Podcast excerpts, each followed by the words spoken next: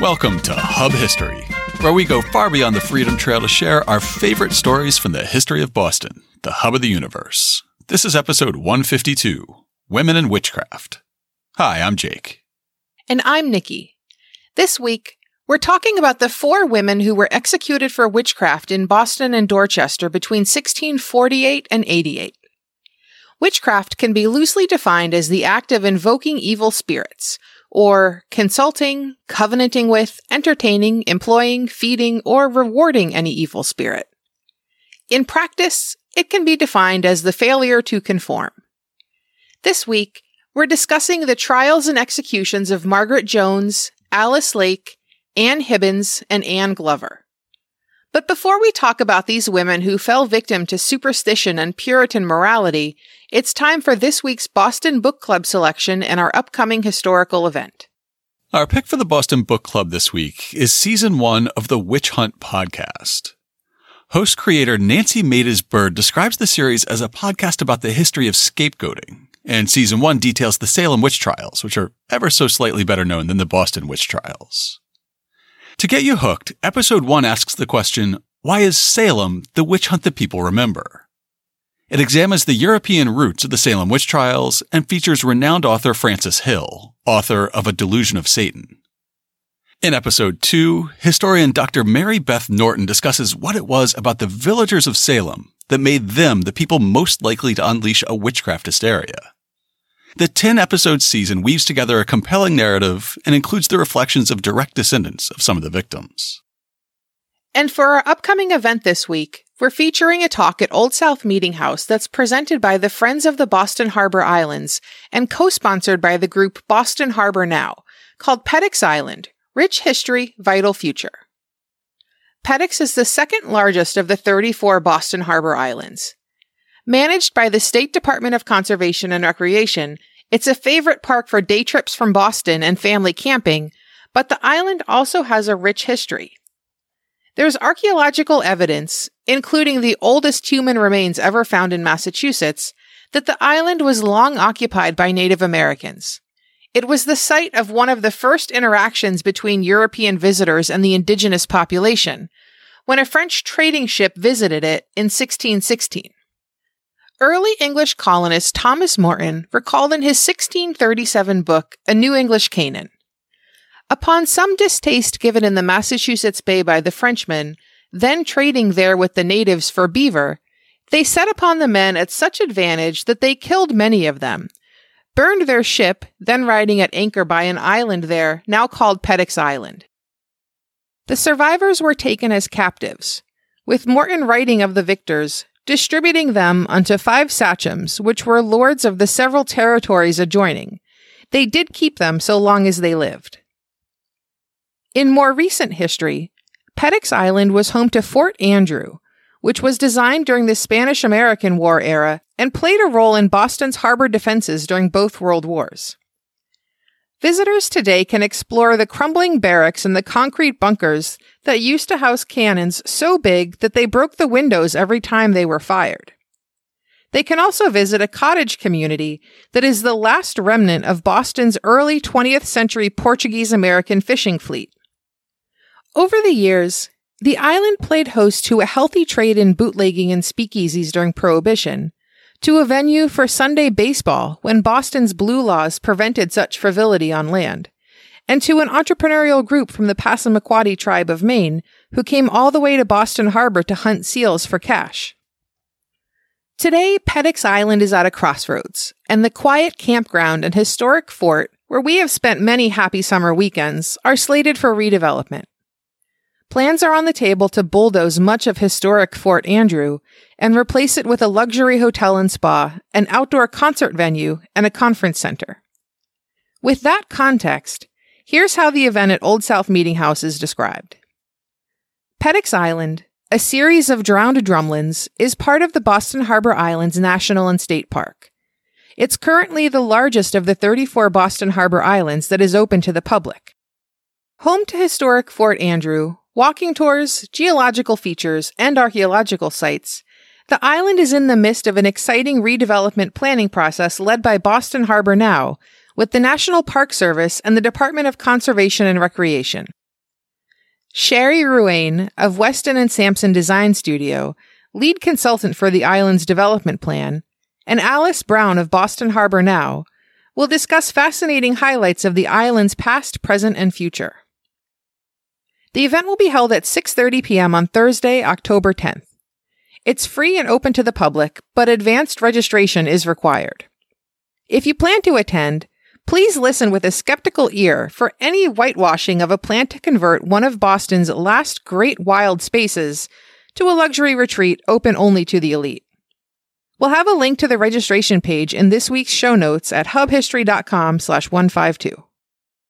Before we move on with the show, we just want to say thank you to the growing group of listeners who support us on Patreon. Hub History is a labor of love, and your support means that we can cover our monthly costs and dream about ways to make the show better for our now 2,000 plus listeners per week. We have big plans to improve the show, from moving our hosting to a different platform, to redesigning the website, to upgrading some of our recording hardware. If you're not yet supporting us and you'd like to, just go to patreon.com slash hubhistory or visit hubhistory.com and click on support us. Thanks again to all our new and existing supporters. And now it's time for this week's main topic. Fall is generally thought to be a great time to be a New Englander, but I hate it. I can't enjoy leaf peeping and apple picking knowing that summer has officially ended. Only two things can get me out of bed in the morning once September passes. Pumpkin spice anything, and the hint of Halloween on the breeze. To celebrate my first episode in quite some time, I'm blending Boston history with seasonal charm in this who's who of Boston witchcraft trials. We're going to try to refrain from referring to these women as witches because it's just not accurate. They may be gossips, loudmouths, misfits, or overly educated and sexually active women who were ahead of their time, but witch is really too simplistic of a label. The historical notion of witchcraft and the ensuing hysteria is hard to comprehend in light of the scientific knowledge that we have today, but it's also really easy to understand when you consider how quick people are to scapegoat, ostracize, and give in to fear of difference. Margaret Jones of Charlestown was the first person to be executed for witchcraft in the Massachusetts Bay Colony. Jones was a midwife and practiced herbal medicine, which contributed to the accusations against her. There are only two primary sources of information on Jones's trial. Governor John Winthrop's journal and the observances of Minister John Hale, who, as a 12-year-old boy, had witnessed Jones's execution. Governor John Winthrop and several other founders of the Massachusetts Bay Colony were among the members of the General Court, which tried and convicted Margaret Jones for witchcraft. The others included Deputy Governor Thomas Dudley, and Assistant Governors John Endicott, Richard Bellingham, William Hibbins, Increase Nowell, Simon Bradstreet, John Winthrop Jr., and William Pynchon. Winthrop's journal does not reveal anything specific about what caused the accusations against Jones or her husband William, who was also accused but not convicted. The case against her was built on evidence collected using the methods of English Witchfinder General Matthew Hopkins. Hopkins's manual on witch hunting was published one year before Jones's conviction, in which Hopkins prescribed the practice of watching, which required the accused to sit in a specific position, usually with legs crossed, for a period of 24 hours, during which she or he would be observed. If the person was a witch, it was supposed that within 24 hours, an imp would appear to feed off of the witch. An imp was a small creature or familiar who depended upon the witch for daily sustenance. The watching of Margaret Jones occurred on May 18, 1648, and Winthrop recorded an imp was seen in the clear light of the day. He recorded the evidence used to convict Jones in his journal. June 15, 1648. At this court, one Margaret Jones of Charlestown was indicted and found guilty of witchcraft and hanged for it. The evidence against her was number one, that she was found to have such a malignant touch as many persons, men, women, and children, whom she stroked or touched with any affection or displeasure, were taken with deafness or vomiting or other violent pains and sickness. Maybe not so damning when you consider that her patients were already sick. 2. she practicing physic, and her medicines being such things as, by her own confession, were harmless, as aniseed, liquors, etc., yet had extraordinarily violent effects. Yeah, I've vomited after eating jello during a particularly nasty bout of norovirus, so nothing on that. Number three. She would use to tell such as would not make use of her physic that they would never be healed, and accordingly their diseases and hurts continued with relapse against the ordinary course, and beyond the apprehension of all physicians and surgeons. Yes, that is how sickness works. Some things which she foretold came to pass accordingly. Other things she would tell of as secret speeches, etc., which she had no ordinary means to come to the knowledge of. Except neighborhood gossip, of course. She had, upon search, an apparent teat, as fresh as if it had been newly sucked, and after it had been scanned, upon a forced search, that was withered, and another began on the opposite side. Moles. Nikki has lots of those. Number six. In prison, in the clear daylight, there was seen in her arms, she sitting on the floor, and her clothes up, etc., a little child, which ran from her into another room, and the officer following it, it was vanished. The little child was seen in two other places to which she had relation, and one maid that saw it fell sick upon it, and was cured by the said Margaret, who used means to be employed to that end. Okay, I'm stumped on that one, but I'm going to point at either a flickering shadow or sleep deprivation. Jones was hanged on June 15, 1648, at the gallows on Boston Neck, near the Cathedral of the Holy Cross in present day Boston. John Hale, who was 12 years old when he, along with other neighbors of Jones, visited her in prison on the day of her execution, later wrote the following in his book, A Modest Inquiry into the Nature of Witchcraft. She was suspected partly because that after some angry words passing between her and her neighbors, some mischief befell such neighbors and their creatures or the like. Partly because some things supposed to be bewitched or have charm upon them being burned, she came to the fire and seemed concerned. The day of her execution, I went in company of some neighbors who took great pains to bring her to confession and repentance. But she constantly professed herself innocent of that crime. Then one prayed her to consider if God did not bring this punishment upon her for some other crime if she'd not been guilty of stealing many years ago. She answered she had stolen something, but it was long since, and she had repented of it, and there was enough grace in Christ to pardon her that long ago. But as for witchcraft, she was wholly free from it, and said so unto her death. After Jones was put to death, her husband Thomas, who'd been released from prison, tried to leave the colony on the ship Welcome. However, the ship, which had a heavy load of cargo, had trouble keeping its balance in fair weather when it was realized that the husband of a condemned witch was on board, and he had quarreled with the captain, Thomas was arrested and put back into prison. Upon his arrest, it was claimed the ship immediately righted itself. As an adult and a minister, Hale was an active participant in the bringing of charges in the Salem witch trials, but afterwards had a change of heart. Accusations of witchcraft against Reverend Hale's wife helped to bring an end to the proceedings.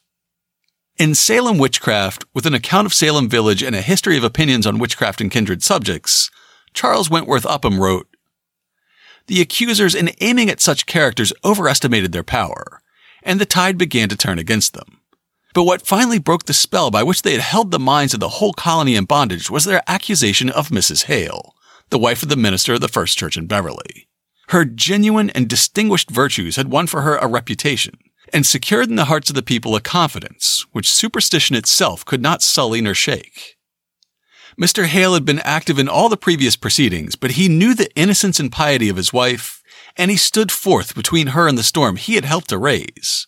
Although he had driven it on while others were its victims, he turned and resisted it when it burst in upon his own dwelling. Just two years after Jones was executed, Goodwife Lake of Dorchester would fall victim to a new round of witchcraft accusations. Of her plight, Hale wrote, Another that suffered on that account some time after was a Dorchester woman. And upon the day of her execution, Mr. Thompson, minister at Braintree, and J.P., her former master, took pains with her to bring her to repentance. And she utterly denied her guilt of witchcraft, yet justified God for bringing her to that punishment. For she had, when a single woman, played the harlot, and being with child used means to destroy the fruit of her body to conceal her sin and shame. And although she did not affect it, yet she was a murderer in the sight of God for her endeavors, and showed great penitency for that sin, but owned nothing of the crime laid to her charge. Unfortunately, very little information on Alice Lake survives. We know that she had five children, and the youngest, a baby, died. It seems that in her grief, she had dreams or visions of the child, a normal response to such a tragedy. But when she spoke of it, her words were taken literally, and any visitation of spirits was a sign of witchcraft and the devil. Sarah K. Black, then a public history graduate student at UMass Boston, researched Lake with an eye towards the role of sexuality in witchcraft accusations. After all, while Lake professed her innocence to the charge of witchcraft, she seems to have accepted her brutal fate as punishment for her promiscuity and attempted abortion many years earlier. Of her research, Lake writes With a very limited source base, only parts of Alice's story could be reconstructed, but through these fragments and reflections, I found a broader story to tell. I argue that Alice accepted her impending death as punishment for her crimes because she had lived in a society where sexuality was extremely restrictive. Her final moments also reveal a theme in colonial New England witchcraft that scholars may have overlooked or disregarded sexuality. The erotic component of witchcraft was instrumental in blurring the barrier between woman and witch. By examining the relationship between sexuality and witchcraft, we can better understand the components of sorcery and Puritan ideology, sexuality in New England society, and why women such as Alice may have solidified their identities as handmaidens of the devil. History repeated itself with the trial and execution of Anne Hibbins in 1655. Of her case, Governor Thomas Hutchinson, in 1765, wrote, The most remarkable occurrence in the colony in the year 1655 was the trial and condemnation of Mrs. Anne Hibbins for witchcraft. Losses in the latter part of her husband's life had reduced his estate and increased the natural crabbedness of his wife's temper, which made her turbulent and quarrelsome, brought her under church censure, and at length rendered her so odious to her neighbors as to cause some of them to accuse her of witchcraft. The jury brought her in guilty, but the magistrates refused to accept the verdict, so the cause came to the general court, where the popular clamor prevailed against her and the miserable woman was condemned and executed. Search was made upon her body for teats, and in the chests and boxes for puppets, images, etc. But there is no record of anything of that sort being found. It fared with her as it did with Joan of Arc in France. Some counted her a saint and some a witch, and some observed solemn marks of providence set upon those who were very forward to condemn her. Hibbins was twice widowed, first by a man named Moore, and secondly by a wealthy merchant, William Hibbins, whose first wife, Hester Bellingham, was the sister of Richard Bellingham, the governor of Massachusetts. He'd been a deputy to the general court and became assistant governor in 1643, and thus was one of the magistrates who condemned Margaret Jones for witchcraft in 1648. William Hibbins held the powerful position of assistant until his death in 1654. All this to say that Anne Hibbins came from a family network that had resources and influence, yet she still succumbed to the accusations of witchcraft.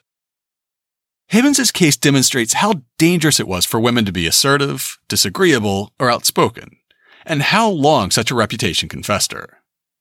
In 1640, Hibbins sued a group of carpenters whom she'd hired to work on her house, accusing them of overcharging her. She won the lawsuit, but her actions were viewed as abrasive, and so she was subjected to an ecclesiastical inquest. Refusing to apologize to the carpenters for her actions, Hibbins was admonished and excommunicated. The church cited her for usurping her husband's authority. Within months of her husband's death, 15 years later, the proceeding against her for witchcraft began. Hibbins was tried and convicted in 1655, but her conviction was set aside by the magistrates. The case was heard again by the General Court. The court's record from May 14, 1656 said, Mrs. Anne Hibbins was called forth, appeared at the bar. The indictment against her was read, to which she answered, not guilty, and was willing to be tried by God in this court. The evidences against her were read, the parties witnessing being present, her answers considered on, and the whole court being met together, by their vote determined that Mrs. Ann Hibbins is guilty of witchcraft according to the bill of indictment found against her by the jury of life and death. The governor, in open court, pronounced sentence accordingly, declaring she was to go from the bar to the place whence she came, and from thence to the place of execution, and there to hang till she was dead. Unfortunately, no evidence contemporary to her and used to convict her has survived. However, piecing together commentary and later documented lore, it seems that one piece of evidence was taken from a chance encounter by which Hibbins saw two of her detractors walking down the street whispering to each other, perhaps glancing in her direction. It seems that Hibbins confronted them for gossiping about her, being that there was no way she could have heard their words from that distance, but yet she was correct in her accusation she must have been a witch. Governor Hutchinson recorded the following. Mr. Beach, a minister in Jamaica, in a letter to Dr. Increase Mather in the year 1684, says, You may remember what I have sometimes told you your famous Mr. John Norton once said at his own table, before Mr. John Wilson, Elder James Penn, and myself and wife, etc., who had the honor to be his guests that the wife of one of your magistrates, as I remember, was hanged for a witch only for having more wit than her neighbors. It was his very expression, she having, as he explained it, unhappily guessed that two of her persecutors, whom she saw talking in the street, were talking of her, which cost her her life, notwithstanding all he could do to the contrary, as he himself told us. In addition to John Norton, she had some other supporters initially, among them Selectman Joshua Scotow, who later apologized to the General Court for his support of Hibbins. Nine months after her execution, Scotow stated that he did not intend to oppose the proceedings of the General Court in the case of Mrs. Ann Hibbins. I am cordially sorry that anything from me, either in word or writing, should give offense to the honored court, my dear brethren in the church, or any others. The fourth and final witchcraft execution in Boston was that of Anne Glover, whom we remember as Goody Glover, in 1688. Cotton Mather detailed the case in a writing that we'll refer to as Memorable Providences, though its full title is Memorable Providences Relating to Witchcrafts and Possessions, a faithful account of many wonderful and surprising things that have befallen several bewitched and possessed persons in New England particularly a narrative of the marvelous trouble and relief experienced by a pious family in Boston very lately and sadly molested with evil spirits. Whereunto is added a discourse delivered unto the congregation in Boston on the occasion of that illustrious providence, as also a discourse delivered unto the same congregation on the occasion of a horrible self-murder committed in the town, with an appendix and vindication of a chapter in a late book of remarkable providences from the calumnies of a Quaker at Pennsylvania so you can see why we abbreviate it. Mather writes, There dwelled at this time in the south part of Boston a sober and pious man, whose name is John Goodwin, whose trade is that of a mason, and whose wife, to which the good report gives a share with him in all the characters of virtue, has made him the father of six now living children. Of these children, all but the eldest, who works with his father at his calling, and the youngest, who lives yet upon the breast of the mother, have labored under the direful effects of a no less palpable than stupendous witchcraft. Indeed, that exempted son had also, as was thought, some lighter touches of it, in unaccountable stabs and pains now and then upon him, as indeed every person in the family at some time or other had, except the godly father and the sucking infant, who never felt any impressions of it. But these four children mentioned were handled in so sad and strange a manner as has given matter of discourse and wonder to all the country, and of history not unworthy to be considered by more than all the serious of the curious readers in this New English world. The widow Anne Glover and her daughter Mary worked as housekeepers for John Goodwin. In the summer of 1688, 13 year old Martha Goodwin accused Mary of stealing laundry. This caused Anne to have an argument with Martha and the Goodwin children. It must have been quite the blow up because shortly thereafter the children became ill and started acting strangely. The doctor who was called suggested that their ailment was caused by witchcraft, because he couldn't offer another diagnosis or heal the children. Mather writes Glover, in her daughter's defense, bestowed very bad language upon the girl that put her to the question. Immediately upon which, the poor child became variously indisposed in her health and visited with strange fits, beyond those that attend an epilepsy, or those that they call the diseases of astonishment. It was not long before one of her sisters and two of her brothers were seized, in order one after another, with effects like those that molested her. Within a few weeks, they were all four tortured everywhere in a manner so very grievous that it would have broken a heart of stone to have seen their agonies. Skilful physicians were consulted for their help, and particularly our worthy and prudent friend Dr. Thomas Oakes, who found himself so affronted by the distempers of the children that he concluded nothing but a hellish witchcraft could be the origin of these maladies. And that which yet more confirmed such apprehension was that for one good while the children were tormented just in the same part of their bodies all at the same time together, and that they saw and heard not one another's complaints, though likewise their pains and sprains were swift like lightning. Yet when suppose the neck or the hand or the back of one was racked, so it was at that instance with the other too. They would bark at one another like dogs, and again purr like so many cats. They would sometimes complain that they were in a red hot oven, sweating and panting at the same time unreasonably. And they would say cold water was thrown upon them, at which they would shiver very much. They would cry out of dismal blows with great cudgels laid upon them, and though we saw no cudgels nor blows, yet we could see the marks left by them in red streaks upon their bodies afterward. And one of them would be roasted on an invisible spit, run into his mouth and out at his foot, he lying and rolling and groaning as if it had been so in the most sensible manner in the world.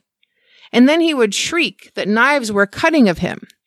Sometimes also he would have his head so forcibly, though not visibly, nailed onto the floor that it was as much as a strong man could do to pull it up. One while they would be all so limber that it was judged every bone of them could be bent another while they would be so stiff that not a joint of them could be stirred. They would sometimes be as though they were mad, and then they would climb over high fences beyond the imagination of them that looked after them. Yea, they would fly like geese and be carried with an incredible swiftness through the air, having but just their toes now and then upon the ground, and their arms waved like the wings of a bird. Glover was arrested and tried for witchcraft. There's a lot of lore surrounding the trial, especially with regard to Glover's English language skills. Most tour guides will tell you that Glover was asked to say the Lord's Prayer in English, but she could only recite it in Gaelic and Latin, and that her failure to pray in English marked her as a witch. Mather records the issue of language as follows.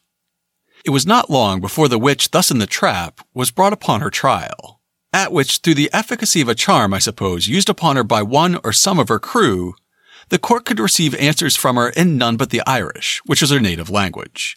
Although she understood the English very well, and had accustomed her whole family to none but that language in her former conversation, and therefore the communication between the bench and the bar was now chiefly conveyed by two honest and faithful men that were interpreters.